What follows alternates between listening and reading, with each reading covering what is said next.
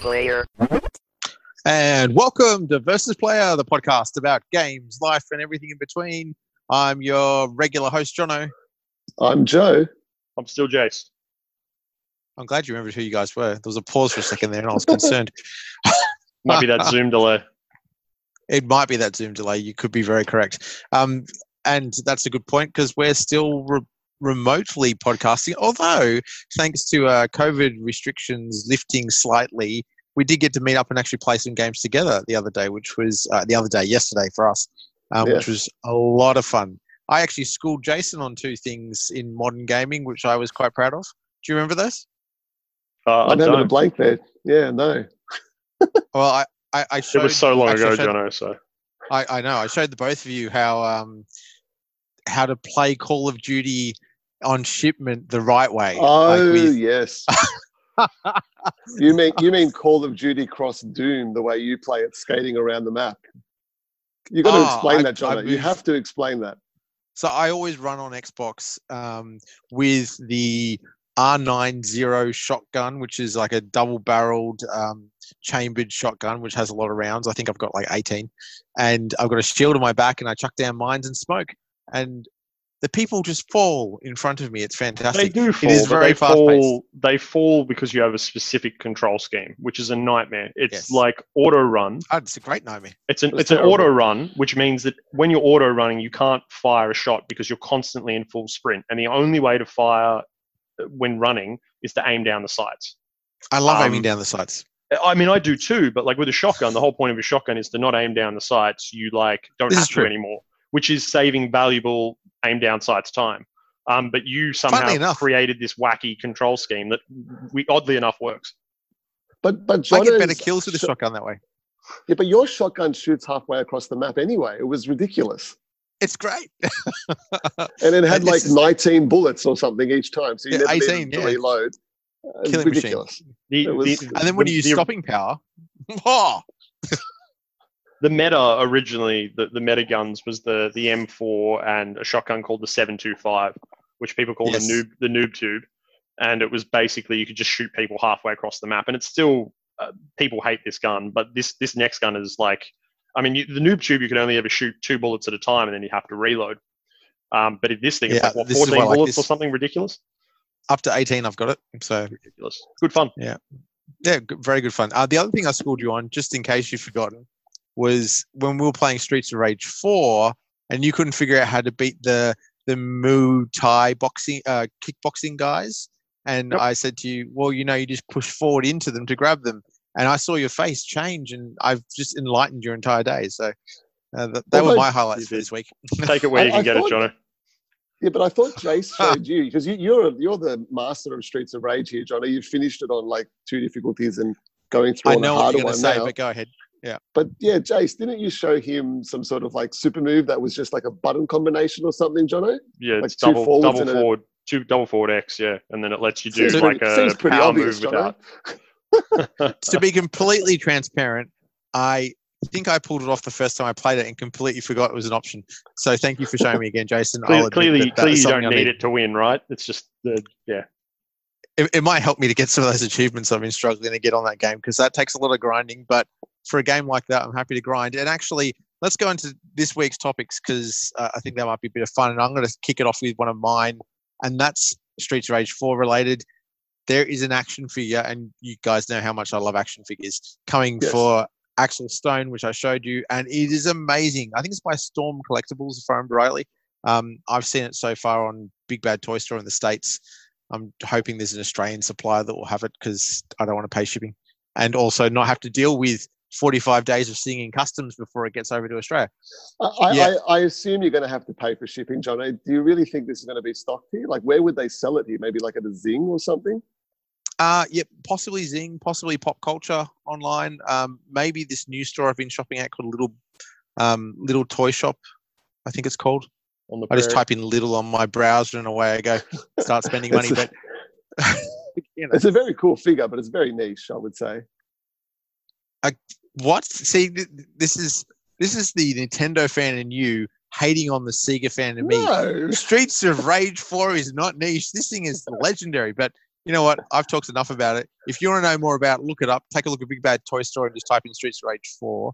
Um, it is definitely a highlight for this year, and I'd like to get it, but we'll see how I go because there are a lot of action figures I like to get this year, and hopefully we can talk about that more on our next podcast. The other one called NRG Up, which you can watch on YouTube, but you know when we get around to it, right, Joe? Yeah, sorry, I still haven't put the last one up. I got to do that, John. Sorry. Okay, I'll try and forgive you. Anyway, if you, if you're interested, there's some episodes up of NRG up.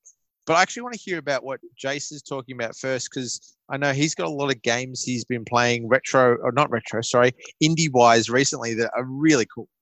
Yeah, yeah, I've I've been getting into it. Um, I mean, a lot of these games will run on just about anything that has Windows.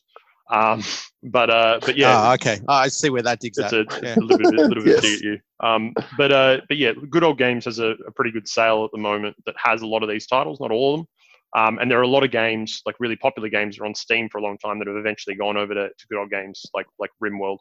Um, but the games that I've been running through are kind of, I guess, lesser known games, or even games that are in like a, an early access state. Um, so I'll just run through them quickly, explain what they are. Uh, so the first one that I've been playing is a game called Stoneshard. Uh, it was a Kickstarter game. It's in early access, and it follows an old um, rogue, uh, rogue like, rogue like, light. It's hard to say. Uh, formula, um, uh, but you know, there's a lot of rogue light, rogue like games that are out there at the moment. Yeah. Uh, and and this one um, had a had a pretty good Kickstarter sort of backing. Um, there are games like uh, Tome or Tales of Ayal. Like I can't remember the exact name of it, but essentially the way it works is that um, you have a character, and every time you sort of move forward, the world changes with you. Uh, if you've played something Okay. recently like uh, Crypt of the NecroDancer, Crypto the Necrodancer uses that formula Awesome. with with music. This is Yep. Yep. more sort of original battle fantasy type stuff, and the amount of detail that's gone into this pixel art, you should you should just look at the art alone is is fantastic. Um, it's incredibly difficult, um, and one false move sort of will will end your character. Uh, but there's enough in it, probably about 10 hours of content for the early access that's that's available at the moment. Uh, Oh, wow. It's it's quite Cool. addictive. Um, just just the overall formula of it. Uh, you basically get to choose between one of four different types of characters. You know, you got your mage, your thief, that sort of stuff. Um, it, it's kind of hard to put into words, but it's pretty refreshing to have a game like this come out in 2020, uh, and, and I'm enjoying Yeah. it a lot. Uh, another game is Battle Brothers. So I don't know when Battle Brothers came out. I'd never heard of it before, um, and for whatever reason, Stoneshard led me towards Battle Brothers. But essentially, you run a mercenary company. Um, my wife refers to it as a map game, and almost all these games appear to be. You've got a big map, and you just you just move these these characters around. Um, but essentially, you get into XCOM-like combat, but uh, on a 2D sense. It's it's almost closer to chess, really. Um, it's isometric, and all of the characters are just these little like um, these little figures with a cut off body. It's almost like a token that you'd move around in a, in a board game. Uh, but the, Okay. the tokens are incredibly detailed, and the types of armor that they have on, the types of weapons they carry, just by looking at them, you can tell how much defense as you get as you get better at the game and learn the mechanics, like what each enemy has. And I've never played a game that um, uses sort of battle tactics so strategically. For example, you know you've got to have your guys up the front with shields. Uh, you've got to have your pikemen just at the back of those. You've got your sort of archers off to the side. It seems like common stuff that's in a video game, but the way that you pull this off is like you can turn the tide of battle in a split second. Um, just being, just having the high ground, just having a little bit of elevation, not being in a swamp. When rain kicks in, the time of day that it all takes place. It all looks simple, but the amazing part about it is that when your imagination kicks in, it, it seems just as real as any other battle game. It's it's Lord of the Rings esque in its in its scale at times. It, sounds to me like the evolution of the um, Go games on phone, the Hitman Go, um, Lara Croft Go, um, and what was the other one? Deus Ex. Like I, Hitman Go is my favorite of the lot of them, and when you like that made me think of it when you were talking about the little kind of cutaway characters. But the Yep. way you described the game sounds like where Deus Ex went in terms of like kind of the complexity of it. But this sounds even more complex, and you got you're controlling not just one character. sounds really interesting. I might give it a look. Yeah, no, look, it, it's really, really good. Um, I've, I've been enjoying that. It's the game I've probably played the most lately. Um, Cool. The next game on the list, which is done pretty well, is Disco Elysium. Um, so Disco Elysium has some of the most amazing writing I've ever seen in a video game. And one of the tooltips that pops up basically says, don't be afraid to say weird things. Um, and a lot of your responses and a lot of the discussions you have are incredibly strange. Uh, I mean, if there's any negative to this game, the voice acting leaves a little bit to desire, but it's been made by a really um, sort of small group of people. Uh, and it started off as a tabletop RPG, and then we're just like, let's turn it into a video game. Um, essentially, Is it better voice acting than Peter Dinklage in Destiny? Uh, yeah, yeah, most most things. Are. Okay, then that's all right then. Um, but uh, but Hi yeah, look, there, Jono. Yeah, thanks. um, all, all of the combat components of it, health and morale are the two big ones, um, just come through dialogue. There, I've, I've not done anything that is remotely close to violence except maybe punch a dude in the head, but it's not turn-based combat. It's turn-based dialogue.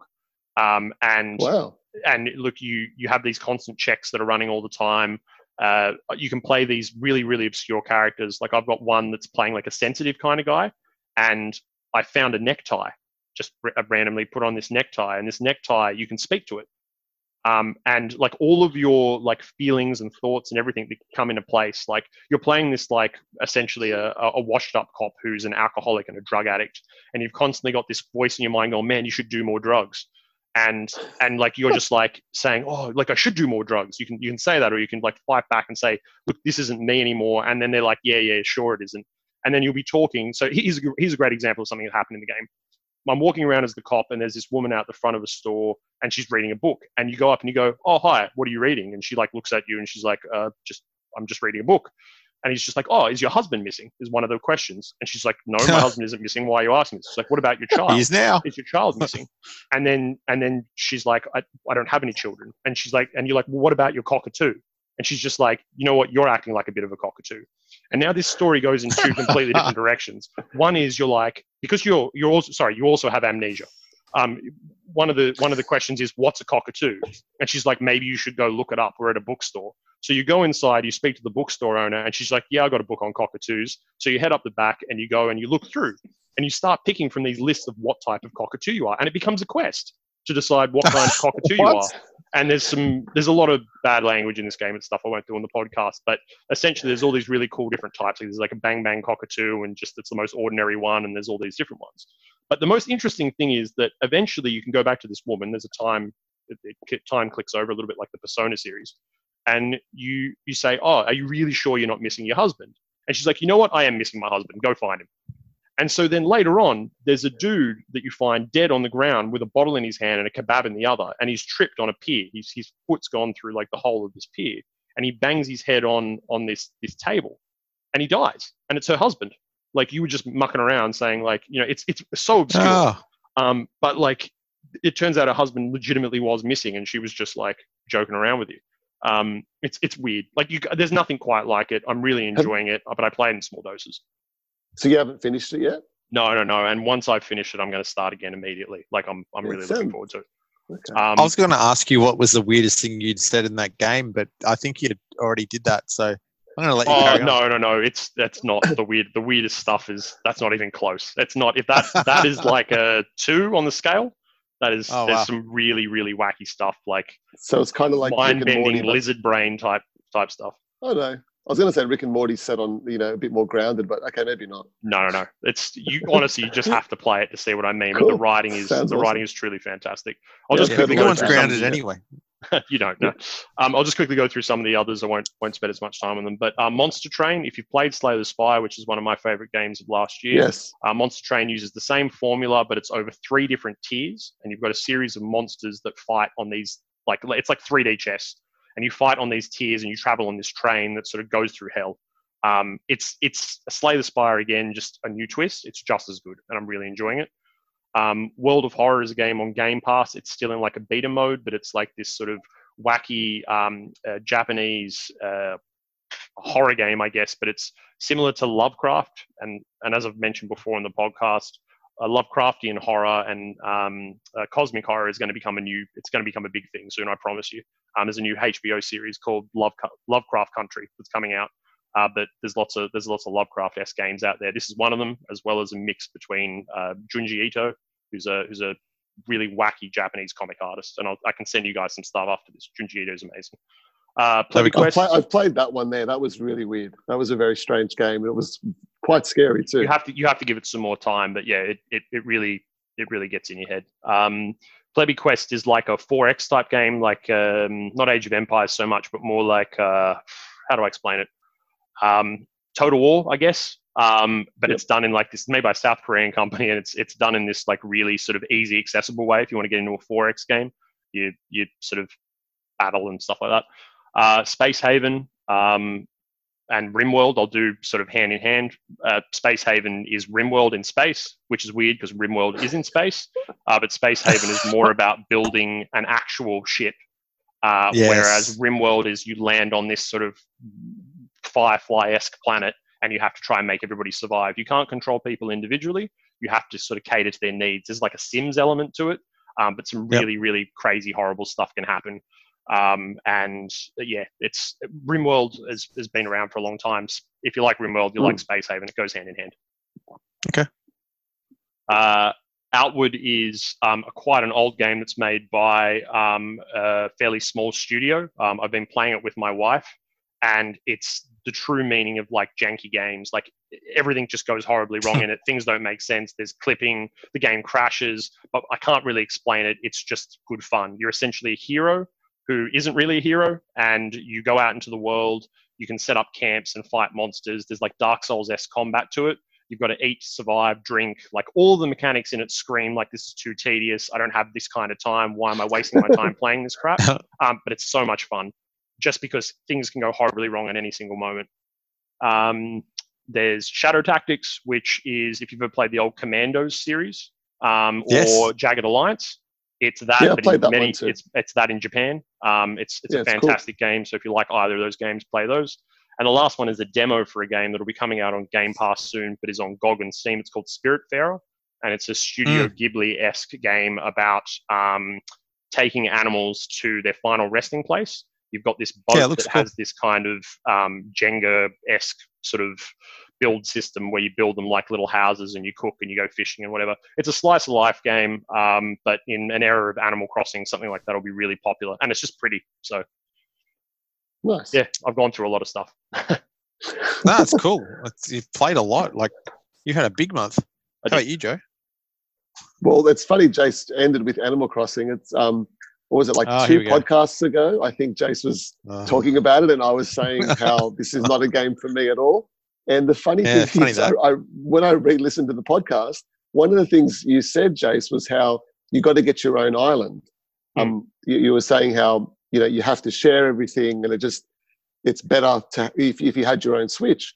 But I was actually thinking, well, this actually sounds like the perfect game to play with my kids, particularly my two girls, um, who are you know only four and six. And I bought it.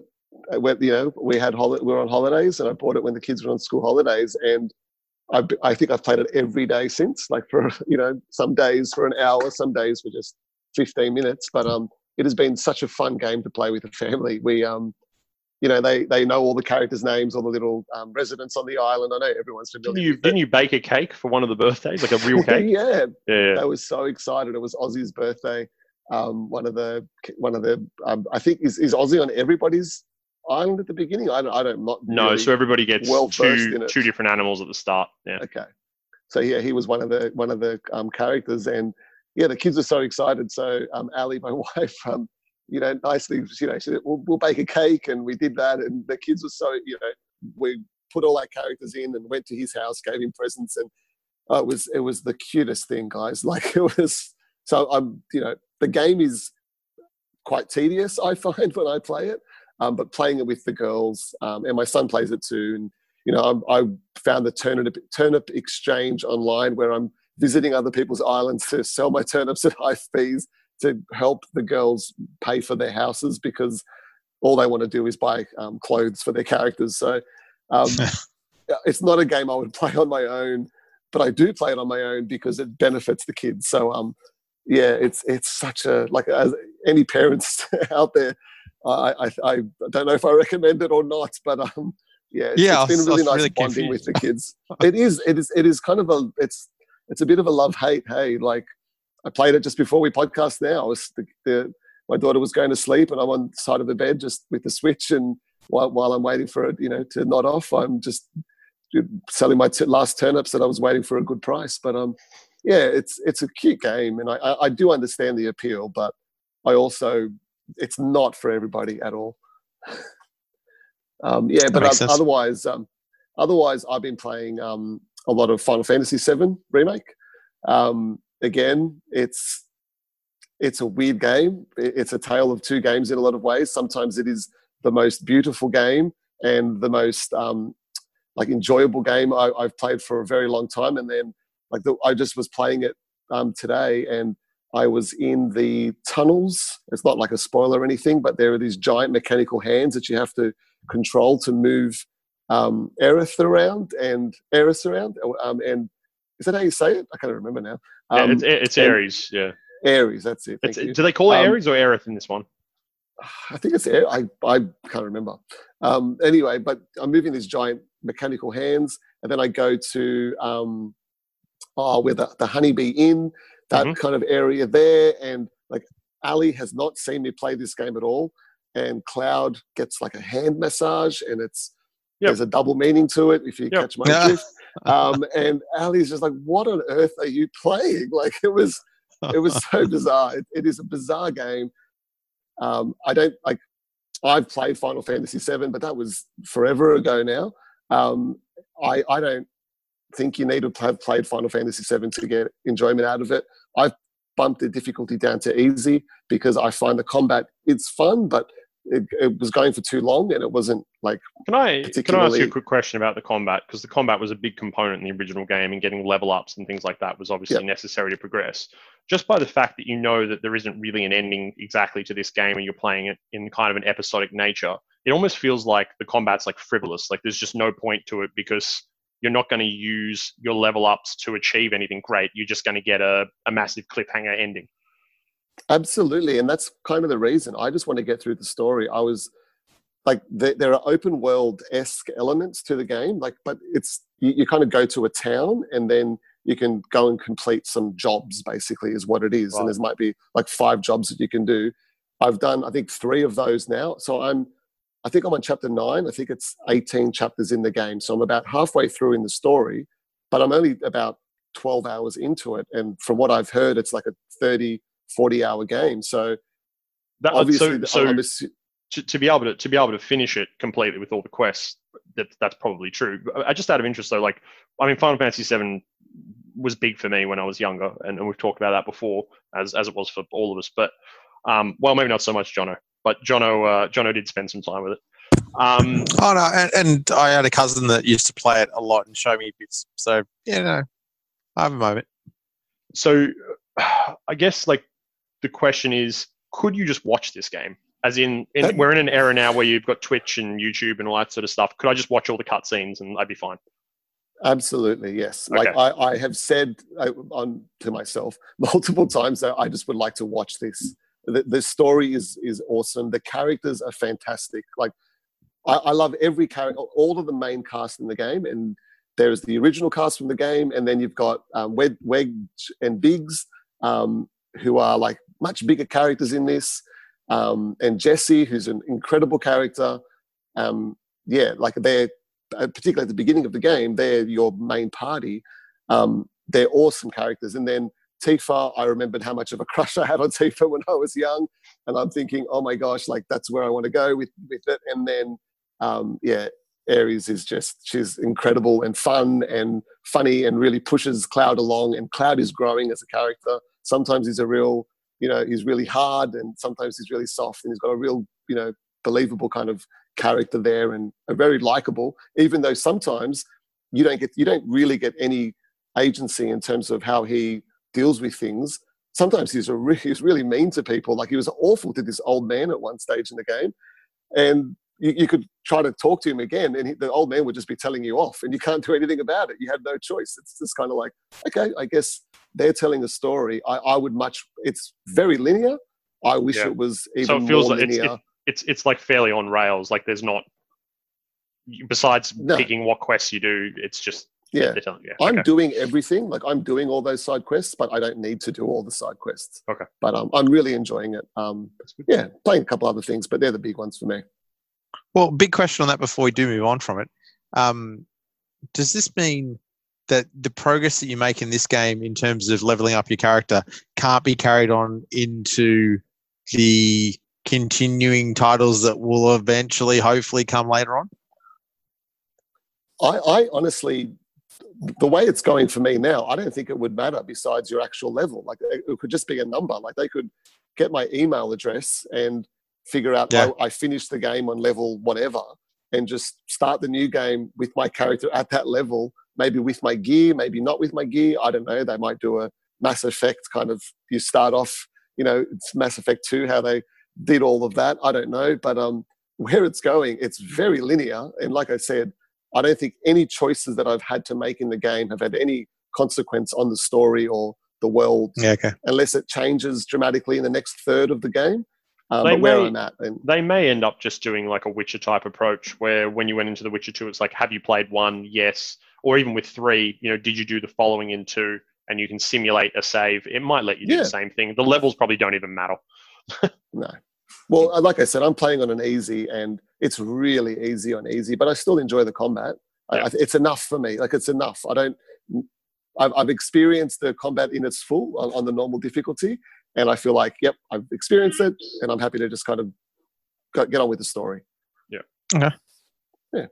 Cool. What about Cool. what about you, Jono? What have you been playing besides Streets Um, of Rage and Warzone?